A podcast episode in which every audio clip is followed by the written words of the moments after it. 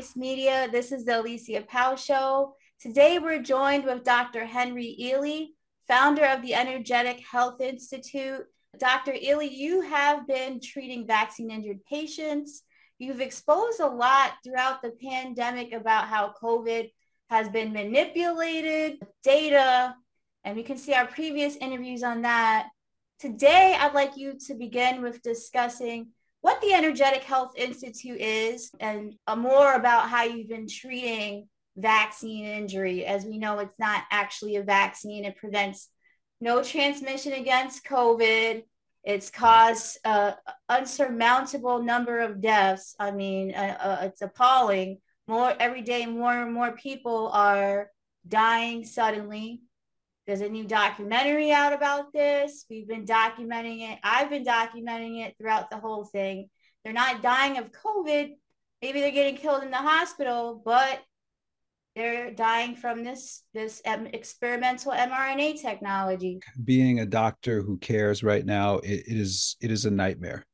Uh, we don't have the um, tools in terms of testing to be able to adequately understand the incredible complexity of what's going on at the cellular level. So we are really relegated to making assumptions, and that's never a comfortable place to be in because it's very difficult to if you are able to create a positive experience for a patient, it's very difficult to apply what you've learned to another person. There's a lot of guesswork that's going on more so than we've ever had. We are in uncharted waters without a doubt as doctors. And anybody who's claiming that they've got this is full of it.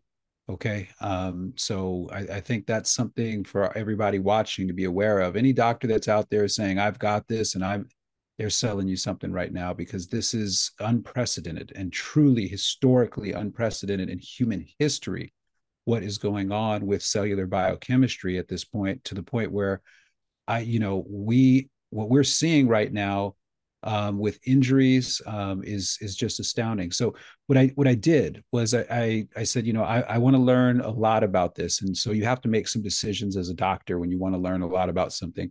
Um, if we don't have the literature to rely on and things like that, you got to get clinical experience. So now there's two paths you can go seeing a lot of people superficially or seeing a small sample size of people deeply entailed and following what's going on with them. So I chose the latter. And I've been working with some of the most severely injured people. And what I can tell everyone is, is that we, I am a hundred percent confident that we can stabilize anybody's decline we know we can do this. I've proven that we can do this.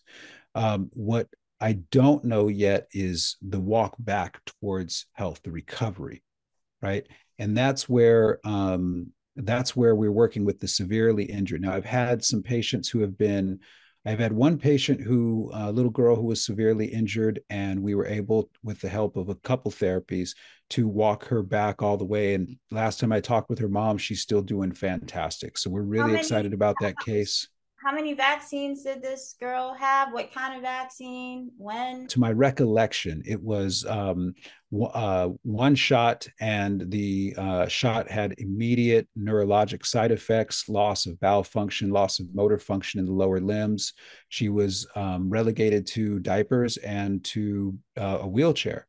Uh, and what and when they she was being evaluated in the hospital, uh, she was uh, the doctors felt that it was psychosomatic, meaning that it was all in the little girl's head that she was making this up, and so mom went rightfully off, huh?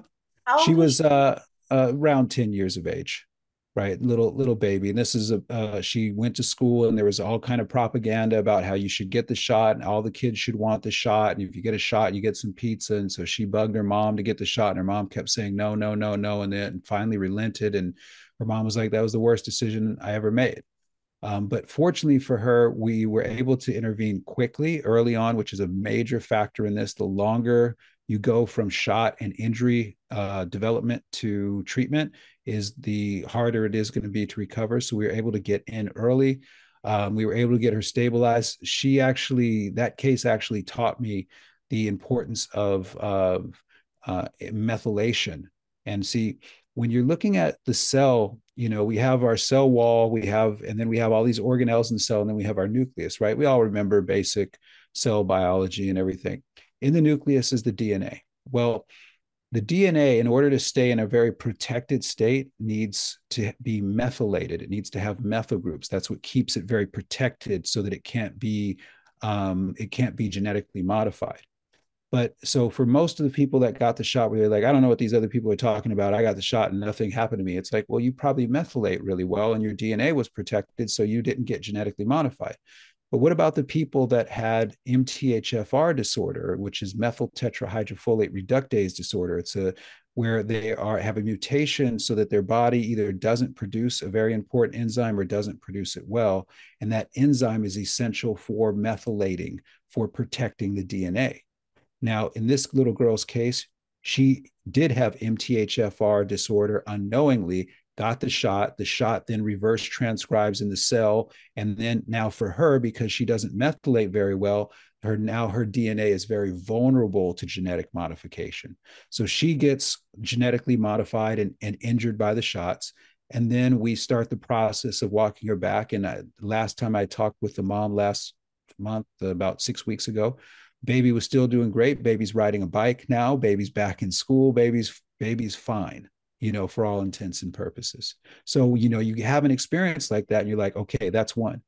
We've seen severely injured patients who were definitely on the road to dying. Um, we've been able to get them stable and now start walking them into um, i have a three stage process that i take patients through walking them into stage two which is cellular detoxification and then that prepares them for stage three which is ultimately fasting and the autophagocytosis elaborate more on the genetic sure. modification because sure sure we i've been we've been throwing this term around genetically modified what exactly do you mean we understand that the JOTs cause your body to produce spike proteins, realigns your M- messenger RNA to create these spike proteins.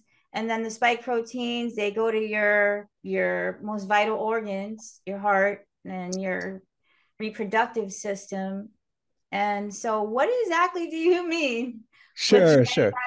To take people back in in April of 21, there was a really great study that came out of uh, University of California, uh, San Diego, and the Salk Institute. And what that study actually uh, showed was that the spike protein, in and of itself, was enough to injure the inner lining of the blood vessels and to injure the cell in a specific part of the cell called mitochondria. And now, mitochondria are the organelles that produce energy and they make life happen for us at the cellular level.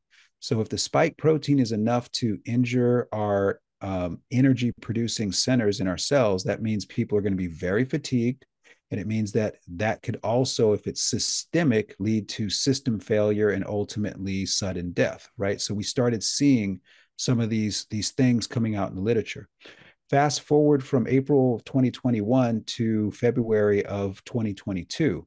And Lund University publishes a very interesting study that shows that the mRNA sequences in the Pfizer shot can reverse transcribe into DNA once they get into the cell.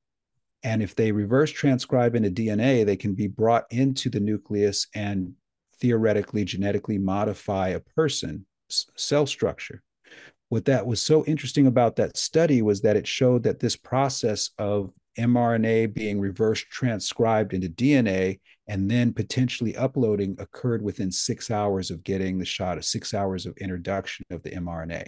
So this is this is something that's very happening. So then the next question becomes, well, why are some people, you know, showing these really severe adverse events and some aren't? And that's a multifactorial kind of thing. We know there are bad batches. We know there are some batches where there was just way too much lipid nanoparticle. And we know there were some where there was virtually none because they had terrible quality control on production. So that's a factor, right? Some was supposed but to put, also, put in a freezer at a certain temperature and rotted before another factor. You and others, there was also allegedly parasite looking things floating in there, alien looking stuff. another factor, right? So what we what we know is quality control was terrible throughout the entire process because they didn't care about whether people got lived or died. They cared whether they made the money, right? So now what you have is that's one major factor, but then there's this other factor of what the Lund University study showed, which is that the mRNA sequence can reverse transcribe into DNA. All right. And that was something the CDC still to this day maintains can't happen. That's nonsense. We already, the first study that ever investigated this, Lund University study, proved it conclusively in February of 2022. Now, what is so interesting is then the question is well, why are some people getting genetically modified theoretically, and why are some people not? Right. And that's where you have to go, well, how does DNA work? Well, DNA likes to exist in a very protected state. It likes to stay very coiled and it likes to stay very protected, and that's with the help of methylation. The only time the DNA will start to expose itself and become vulnerable is when it's ready to transcribe and start making copies of segments of itself for protein synthesis to make proteins. This is how the cell works, right? And then once that process is done, it remethylates and coils back up and protects itself again. This is this is the divine intelligence that lives within all of us. Well, if a person has problems methylating, if and and maybe they don't even realize they have problems methylating, what happens then is their DNA is constantly in a state of vulnerability where it's constantly going to be injured and things like that. It makes them very susceptible to genetic modification once that mRNA sequence has reverse transcribed into DNA.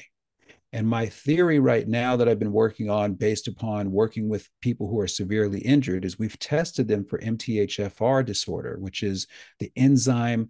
If you are if you are MTHF, if you have an MTHFR mutation, then the likelihood that you do not methylate very well skyrockets, so that your DNA would be vulnerable almost all the time.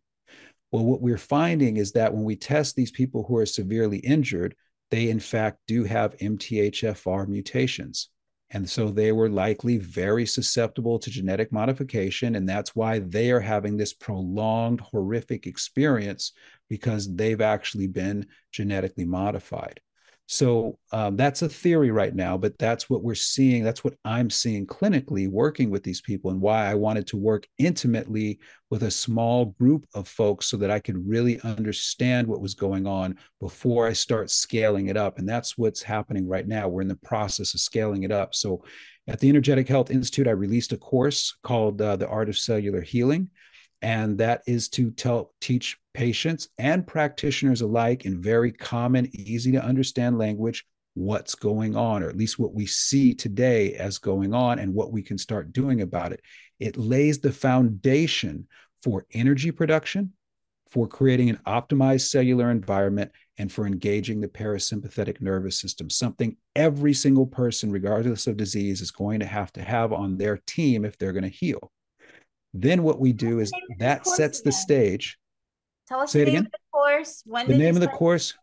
Right, the name of the course, and it's it's online and it's uh, and it's it's open enrollment. You can just go in. We also see the people's blood work is different. We got to talk. You do you see these large blood clots. I mean, that's an elephant just, in the room I, I, that we're not talking about enough. You want, you want to hear something crazy? You want to hear something crazy?